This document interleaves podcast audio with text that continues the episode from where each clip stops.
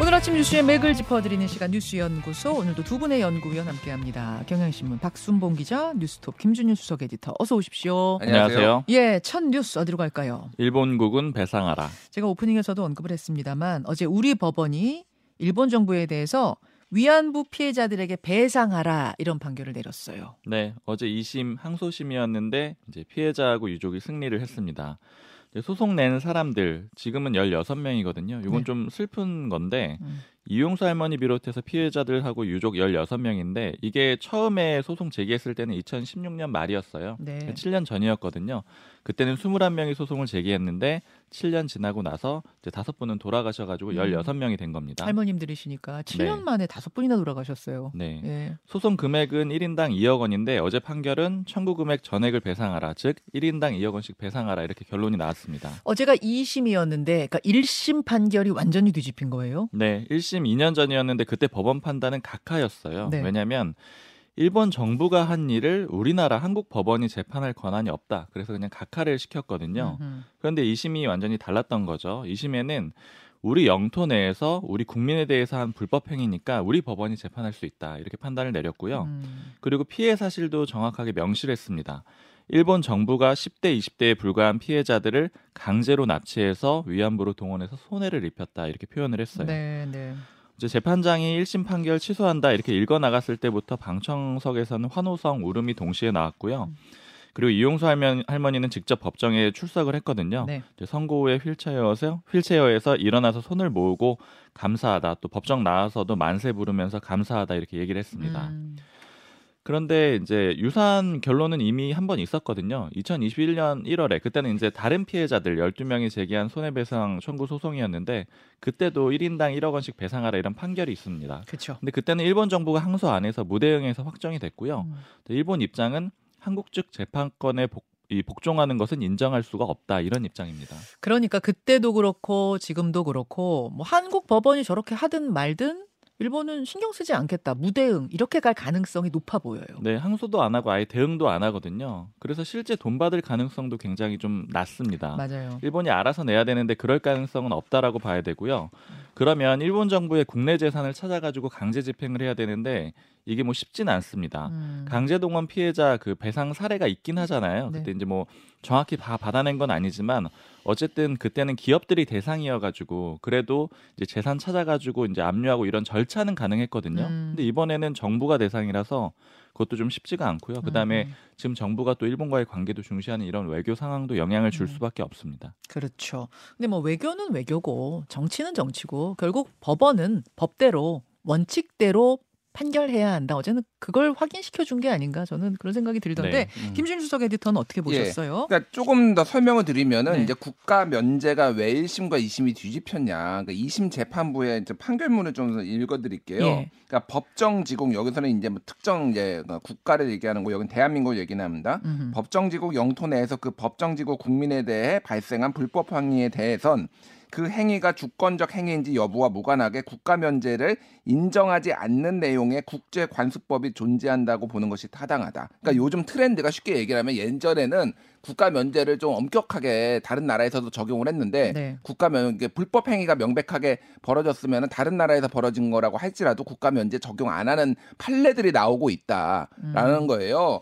그래서 재판부가 아예 그런 사례를 들었습니다. 뭐 이를테면 이탈리아 법원의 페리니 판결 그리고 브라질 최고 재판소의 샹그리라 판결 그리고 2022년에 우크라이나 대법원 판결 이런 게 국제 면제 그러니까, 그러니까 국가 면제와 음. 이제 다르게 이렇게 어, 다른 나라의 위법한 행위에 대해서 책임을 물은 판결들이 판례들이 있다라는 거예요. 음. 그러니까 이게 이제 뭐 시각의 차이긴 하지만은 어쨌든 이런 흐름이 좀 트렌드의 변화가 있다라는 거는 좀 있고 그 부분에 좀 더 주목을 한 거죠. 그러니까. 국가 면제 음. 모든 주권 국가는 다른 나라 법원에서 재판받지 아니할 수 있다라는 음. 게 이제 국가 면제거든요. 음. 근데 이, 이것을 이제 따르지 않는 일종의 관습법인데 관습법이죠. 관습법. 요 관습법을 따르지 않는 게 요즘 트렌드다 그 말씀이에요. 예, 그러니까 뭐 요거에 예. 대해서는 뭐 이제 해석의 여지가 있고 그런데 그러니까 이게 저는 다른 거보다도 지금 일본의 태도가 매우 매우 오만하다라는 건데 어제 윤덕민 주일 한국 대사를 일본 정부가 초치했거든요. 네. 그러면서 매우 유감이다. 뭐 일본 정부로서는 결단코 받아들일 수 없다를 음. 얘기하면서 어, 적절한 조치를 국제법 위반에 시정하기 위한 적절한 조치를 한국 정부가 해라라고 요구를 했어요. 음. 그러니까 이게 아까 앵커도 얘기를 하셨지만은 사법부는 사법부의 일을 한 거고요. 그렇죠. 네, 정부는 정부의 일을 한 겁니다. 이게 지금 우리나라 대한민국 정부가 뭔가를 잘못해가거나 뭐 뭐가 일본 정부로 뭐 이렇게 뭐 불편하게 하는 한 게 아니잖아요. 음. 이거는 기본적으로 일본 정부가 삼권 분립에 대해서 기본적으로 인정을 하지 않는 그러면 우리나라 정부가 사법부한테 가가지고 야 그러면 판결 이거 뒤집어라고 해야 되는 겁니까? 음. 그러니까 굉장히 오만한 지금 태도인데 이게 2021년에도 그때 서울중앙지법이 1인당 1억 원씩 배춘이 고 배춘이 할머니 등한테 배상하라고 하니까 그때도 똑같은 얘기를 했어요. 네, 네. 그러니까 지금 일본은 계속 예전에 그 이제 문재인 정부 때 보복 조치 있었잖아요. 그러니까 거, 그때도 그때 기업들 가압류 뭐 하는 거 이제 법원 판결 나오니까 똑같은 조치를 하는 건데 매우 매우 몰상식하고 비상식적인 행동을 지금 음. 하고 있다. 계속 예, 일반되게. 예. 거기도 뭐 국내 전, 정치하는 거겠죠. 뭐. 예, 뭐 그런 일본도. 게 있겠지만은 그 정부가 그러면 이거에 대해서 어떻게 할 것이냐. 사실 이제 한일 우호 관계 굉장히 중요하고 하지만은 이런 것까지 그러면 가만히 있는 것이 맞느냐 뭐 이런 이제 뭐 좀 여론이 좀 안 좋아질 것 같습니다. 예. 정부는 좀 남감하겠습니다만 아직도 말했습니다만 원, 제가 아까도 말했습니다만 원칙은 원칙이고 사법부는 사법부의 일 법의 잣대에 따라 원칙대로 판결하는 게 맞다라는 측면에서 어제 판결은 나온 것이고 할머니들이 만세 부르는 장면은 굉장히 인상적이었습니다. 네. 만세 감사. 두 번째 이슈로 가죠. 김기현 체제 공방. 국민의힘 상황이 시시각각 바뀌고 있는데 어제가 비공개 의총이 열렸다는 건데 네. 자 박순봉 기자 도대체 국민의힘 혁신위와 지도부 사이에 지금 무슨 일이 벌어지고 있는 거예요? 일단은 의원총회 상황부터 한번 먼저 내용을 좀 전해드릴게요. 예, 예. 그 말씀하신 대로 의총에서 이 당 체제나 혁신 문제에 대해서 이제 공개적으로 그러니까 공개적인 건 아니고 안에서 나와가지고 발언한 의원이 두 명이 있었거든요. 네. 이용 의원하고 성일종 의원입니다. 근데 이용 의원은 뭐 대표적으로 친윤 의원으로 알려져 있죠. 네. 이용 의원이 뭐라고 했느냐면 김기현 대표가 물러나고 비대위로 전환된다는 그런 찌라시에 당이 흔들려선 안 된다. 흔들리지 않고 김기현 대표 체제로 가야 총선에 이길 수 있다 이렇게 얘기를 했다라는 아니 거예요. 어제 의총은 뭐 무슨 주제로 열린 의총이었어요? 원래 이제 다른 주제로 열렸던 건데 원래는 사실은 이제 본회의도 예정돼 있었는데 취소되고 이랬기 때문에 기본적으로 어. 의총이 양당 모두 잡혀 있었거든요. 아 다른 주제로 만났는데 거기서 이용 의원이 그렇죠. 요새 막 비대위 전환 이런 찌라시 도는데요. 그런 찌라시에 당 흔들려선 안 됩니다. 이 발언을 하면서 이제 거기에 대한 감론을 박이 막 오간 거군요. 근데 발언은 거의 없었대요. 근데 따로 그냥 아. 성일종 의원이 따로 하나 얘기를 한 건데. 네. 성일종 의원은 뭐 이런 정도의 취지로 얘기를 했습니다. 내려놓을 땐 내려놔야 된다. 그래야 선거에 이기고 권력을 창출할 수 있다. 음. 또 당이 단결을 말하는데 좋은 방법이 아니라고 본다. 그래서 이제 이 두 사람이 발언을 했는데 네. 이게 마치 대립한 것처럼 쓴 기사도 있는데 제가 뭐 그 성일종 의원 쪽에도 물어보고 해보니까 취지를 들어보니까 뭐 좀 다른 취지의 얘기를 좀 한 걸로 보여요. 그러니까 서로 반박을 한 건 아닙니다. 그냥 아. 각자 얘기를 했다라고 보시면 되고 예. 다만 성일종 의원이 이런 표현을 한 거는 어쨌든 김기현 대표에 대한 뭐 우회적으로 이 체제에 대한 비판으로도 볼 수가 있잖아요. 음. 그러니까 국민의힘의 뭐 관계자가 하는 얘기는 이거는 결과적으로는 김기현 대표 체제가 힘이 빠졌다라는 걸 보여준다 이렇게 얘기를 하고 있습니다. 음 근데 이제 이게 아까 말씀하신 대로 굉장히 혼란스럽다라고 하셨는데 지금 상황에서 이제 제가 그냥 요약을 해보자면 전체적으로 취재한 내용을 요약을 해보면은 네.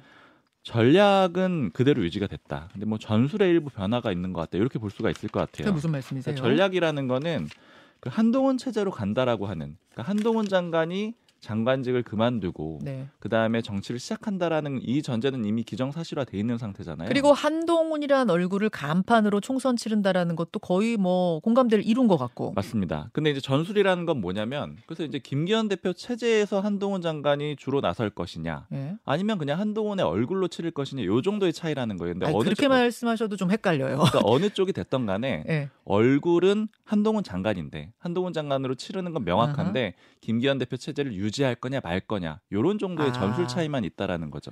간판이 한동훈인 건 맞는데 비대위원장 직함까지 주면서 한동훈이랑 간판을 쓰느냐 맞습니다. 아니면 김기현 간판 그대로 걸어놓고 대신 더 상징적인 얼굴은 한동훈으로 가느냐 그 차이다. 맞아요. 그러니까 아. 이렇게 좀 복잡할 때는 그냥 절대적인 변수만 보면 되는데 한동훈 장관이 정치권으로 올 건 좀 명확해 보이거든요. 그러니까 음. 여권 전체적으로 얘기를 들어봐도 이미 후임 법무부 장관에 대해서 검토를 하고 있는 건 명확해요. 근데 제가 헷갈리는 건 뭐냐면 혁신위의 네. 스탠스예요. 혁신위. 혁신위에서는 지도부와 윤회관들 저 이제 용퇴해라. 용퇴해라고 주문했는데 아무 화답이 없으면서 어제 일주일 시한을 줬단 말입니다. 네. 일주일만 더 기다려보고 일주일 내에도 아무 응답 없으면 이거 권고가 아니라 제가 내가 의결 사항으로 올리겠다. 안건으로 올리겠다. 맞아요. 그렇게 압박도 한 상태고 그 얘기는 그 다음은 사퇴도 할 수 있다는 얘기로 들려요. 제가 듣기에는 그리고 이미 네 명의 혁신위원은 사의를 좀 표명했다라고 하거든요. 예. 그러니까 그 정도로 지금 압박 강도를 높여놨는데 이거는 이제 크게 세 가지 시나리오로 좀 예전에도 말씀드린 적이 있는데 비슷한데요. 근데 결론은 아까 말씀드린 한동훈 장관 체제로 간다. 요거는 그대로라고 보고 이해를 하시면 될 것 같은데 첫 번째는 혁신이가 붕괴될 수 있겠죠. 이렇게 하다가 안 되면 어 아무도 말 안 들으면 내말 안 들으면 네. 그냥 그만둘게. 최후 통첩이 사실 그런 얘기잖아요. 혁신이 붕괴되면 지도부도 같이 붕괴되는 거잖아요. 맞습니다. 그럼 김기현 대표 체제가 붕괴될 가능성이 높아요. 아니면 힘 자체가 굉장히 빠질 수가 있고요. 그러니까 이것도 역시 한동훈 장관 체제를 염두에 둔 그런 상황이라고 보면 되고요. 음. 그러니까 아예 붕괴되면 한동훈 비대위로 가면 되고 아니면 그게 아니라 힘이 빠지면 그냥 한동훈 장관 중심 체제로 가면 됩니다. 그리고 두 번째는 혁신의 요구를 받아들여요. 받아들이면 그때는 김기현 대표 체제는 유지는 되겠죠. 음흠. 유지는 되는데 요구를 받아들인다는 건 어떤 상황이 되냐면 김기현 대표가 뭐 불출마를 하거나 험지 출마를 하게 될 거고요. 지도부나 친윤 의원들도 대거 뒤로 빠질 겁니다. 이렇게 음. 되면 공간이 많이 열리게 되잖아요. 네. 그러니까 큰 그림은 한동훈 장관이 들어와 가지고 국민의힘을 새롭게 재편한다. 이 그림에서 공간을 열어주는 역할 정도를 하게 된다라는 거예요. 그러면 다음 주 일주일이 굉장히 중요하다는 얘기네요. 맞습니다. 다음 주 일주일 그 시한 동안 김기현 대표 혹은 윤핵관이 용퇴라고 해야 될까요? 뭐 자신의 이 출마에 대한 결정을 하느냐 안 하느냐에 따라 상당히 많은 게 달라질 수 있다. 네, 근데 친윤 의원들까지 가지는 않을 것 같고 김기현 대표가 중요한데 네. 국민의힘 뭐 관계자가 해준 얘기 하나만 전해드리면은 일단은 용산 쪽에서 비대위 출범에는 반대한 걸로 보인다. 근데 음. 김기현 대표는 대표직을 유지하고 싶어하고 음. 대신에 만약 이게 보장이 된다라고 하면은 출마는 좀 포기할 것 같다. 그러니까 이런 정도로 주고받을 수 있다라는 그런 얘기들이 나오고 있어요. 어, 가장 유력한 시나리오는 김기현 대표가 다음 일주일 동안 불출마든 뭐 험지 출마든 선언을 하고 대표직은 유지한 채 이 체제로 가는 맞아요. 형태. 그럼 혁신이도 그대로 갈 수 있으니까. 맞습니다. 아, 그런 시나리오에 김준일 에디터는 어떤 의견이십니까? 네, 다 코미디입니다. 제가 보기엔. 이게 어. 왜 코미디 같냐면은 네. 그러니까 지금 보궐선거 강서구청장 보궐선거에서 참패한 원인이 여러 개가 있지만은 뭐 수직적 당정 관계가 문제다 뭐 이런 얘기 하고 있잖아요. 음. 그것도 하나의 원인이다. 윤석열 정부의 일반 일방적인 국정 운행 뭐 이런 것도 얘기를 하는데 지금 그냥 윤심 해석 투쟁을 하고 있어요 여전히 음. 이게 김기현 체제에 윤심이 실려 있느냐 아니냐를 가지고 당내에서도 지금 이용과 성애중의 말이 엇갈리니 야 누구 말이 맞는 거야 하면서 서로 눈치 보고 있다라는 거죠. 그러니까 권, 권력에 길들어진 살찐 고양이 뭐 이 정도로 제가 표현해야 될 것 같은데 그러니까 본인들의 생각이 없습니다. 이게 이게 아직도 지금 이렇게 가고 있는 게 이게 맞냐라는 거예요. 그러니까 이게 그, 그, 그러니까 그러니까 공포의 권력의 어떤 공포에 조금 내재됐다 지금 음. 이렇게 보면 될 것 같은데 지금 그러니까 이게 김, 일반적으로 문법으로는 이런 참패를 했으면 선거에서 물러나는 게 일반적이잖아요. 김기현 대표 체제가 뭐 뭐가 됐든 물러나는 게 아닌데 이게 유지가 된 다음에 그 다음에 서로 이제 언론 플레이를 하기 시작하는 겁니다. 그래서 누가 더 가까운 사람이냐 그리고 음. 이를테면 인요한도 인요한 위원장도 본인이 윤심을 팔아가지고 윤심 팔이를 하면서 이게 뭐 대통령의 뜻이다라고 이거 얘기를 하고 있고 뭐 이용 의원도 본인 직접 얘기는 안 했지만 수행실장이었으니까 저게 윤심이 맞을 거예요. 그러니까 음. 차라리 이렇게 할 거면은 네. 그냥 옛날처럼 뭐 당내에서도 이런 이런 얘기가 나와요. 아니 그냥 깔끔하게 좀 정리해라 와 들어와가지고 정리해라. 아니 그러니까 정무수석이 와가지고 아무 아, 말도 하지 않으면은 아무 일도 일어나지 않는다 이렇게 하면서 정리 다 했잖아요. 아, 차라리, 차라리 깔끔하게 차라리 그게 낫다. 왜 뒷짐지고 앉아가지고 이렇게 대리인 세워가지고 이렇게 당에 혼란스럽게 만드냐. 아무것도 우리는 개입 안 하는 척하면서 이런 얘기까지 나올 정도로 당이 아, 지금 혼란스럽다. 굉장히 혼란스러워요. 거예요. 보면. 그거를 해석하는 기자들도 혼란스럽고. 그러니까 저희도 해서 지금 어수선하잖아요, 이게. 근데 방금 말씀하신 거에 네. 대해서도 들어봤는데 네. 하는 얘기가 강서구청장 보궐선거 지고 나서 그 정도로 적극적으로 나설 수가 없다라는 그렇죠. 거예요. 당무 개입 소리가 대번 나올 텐데. 그러면 아예 당무 개입이라는 거를 빼고 당이 알아서 가게 하든지 이게 그러니까 진짜 코미디 같은 일이라고 그러니까. 다음 네. 주가 어쨌든 굉장히 중요한 국민의힘의 운명의 한 주가 되겠군요. 다음으로 갑니다. 통의 끝. 전화 한 통의 끝 이게 무슨 얘기입니까? 네, 이정섭 검사 관련된 얘기인데요. 예, 그, 그 이정섭 검사의 처남댁 강모 씨가 오늘 검찰에 출석한다고요? 네. 오늘 검찰에 출석해서 조사를 받고요. 이정석 검사는 뭐 간단히 말씀드리면 원래 수원지검 2차장 검사였는데 네. 이재명 대표의 대북 송금 사건 이런 것들을 지휘를 했었습니다. 예. 근데 여러 가지 의혹 나왔죠. 뭐 대표적으로 위장 전입, 세금 체납, 그다음에 뭐 골프장 부당 예약, 그리고 특히 이 처남댁이 제시한 의혹이 마약 수사 과정에서 외압이 있었다 이런 거거든요. 그러니까 이 과정에서 처남에 대해서 뭐 전화 한 통화했는데 처리가 됐다 이런 취지로 얘기를 한 거고요. 그럼 처남하고 처남댁은 지금 이혼을 한 거예요? 어, 그건 제가 확인해봐야 될 것 같은데, 예, 확인을 아, 해봐야 될 것 같아요. 예, 어쨌든 예. 관계가 안 좋아진 그런 상태고요. 예. 그래서 이제 여기에 대해서는 지금 대대, 대검에서는 대전 고검으로 발령을 내고 그 다음에 피의자로 전환해서 수사를 하고 있는 그런 상황입니다. 음. 압색도 음. 이미 받은 상태예요. 그러니까 처남이 지금 어 마약 그러니까 남편이 마약을 해가지고 그걸 신고를 했는데 수사가 제대로 이루어지지 않았다 이런 지금 맞아요. 거기에 그 이정석 검사 입김이 들어간 게 아니야 이런 의혹적인 그렇죠. 거죠. 경찰이 핵심은. 왔는데 근데 바로 그냥 전화 한 통화 했더니 경찰이 돌아가더라 이런 의혹을 제기한 상태입니다. 예, 예. 사실이라면 뭐 중대한 일인 거죠. 네. 이런 의혹 제기가 있는 상황에서 오늘 그 처남댁 강모 씨가 검찰에 출석해서 조사를 받는다. 네. 이 내용까지 전해드리고 어, 어떤 결과가 나오는지는 또 전해드리도록 하겠습니다. 수고하셨습니다. 감사합니다.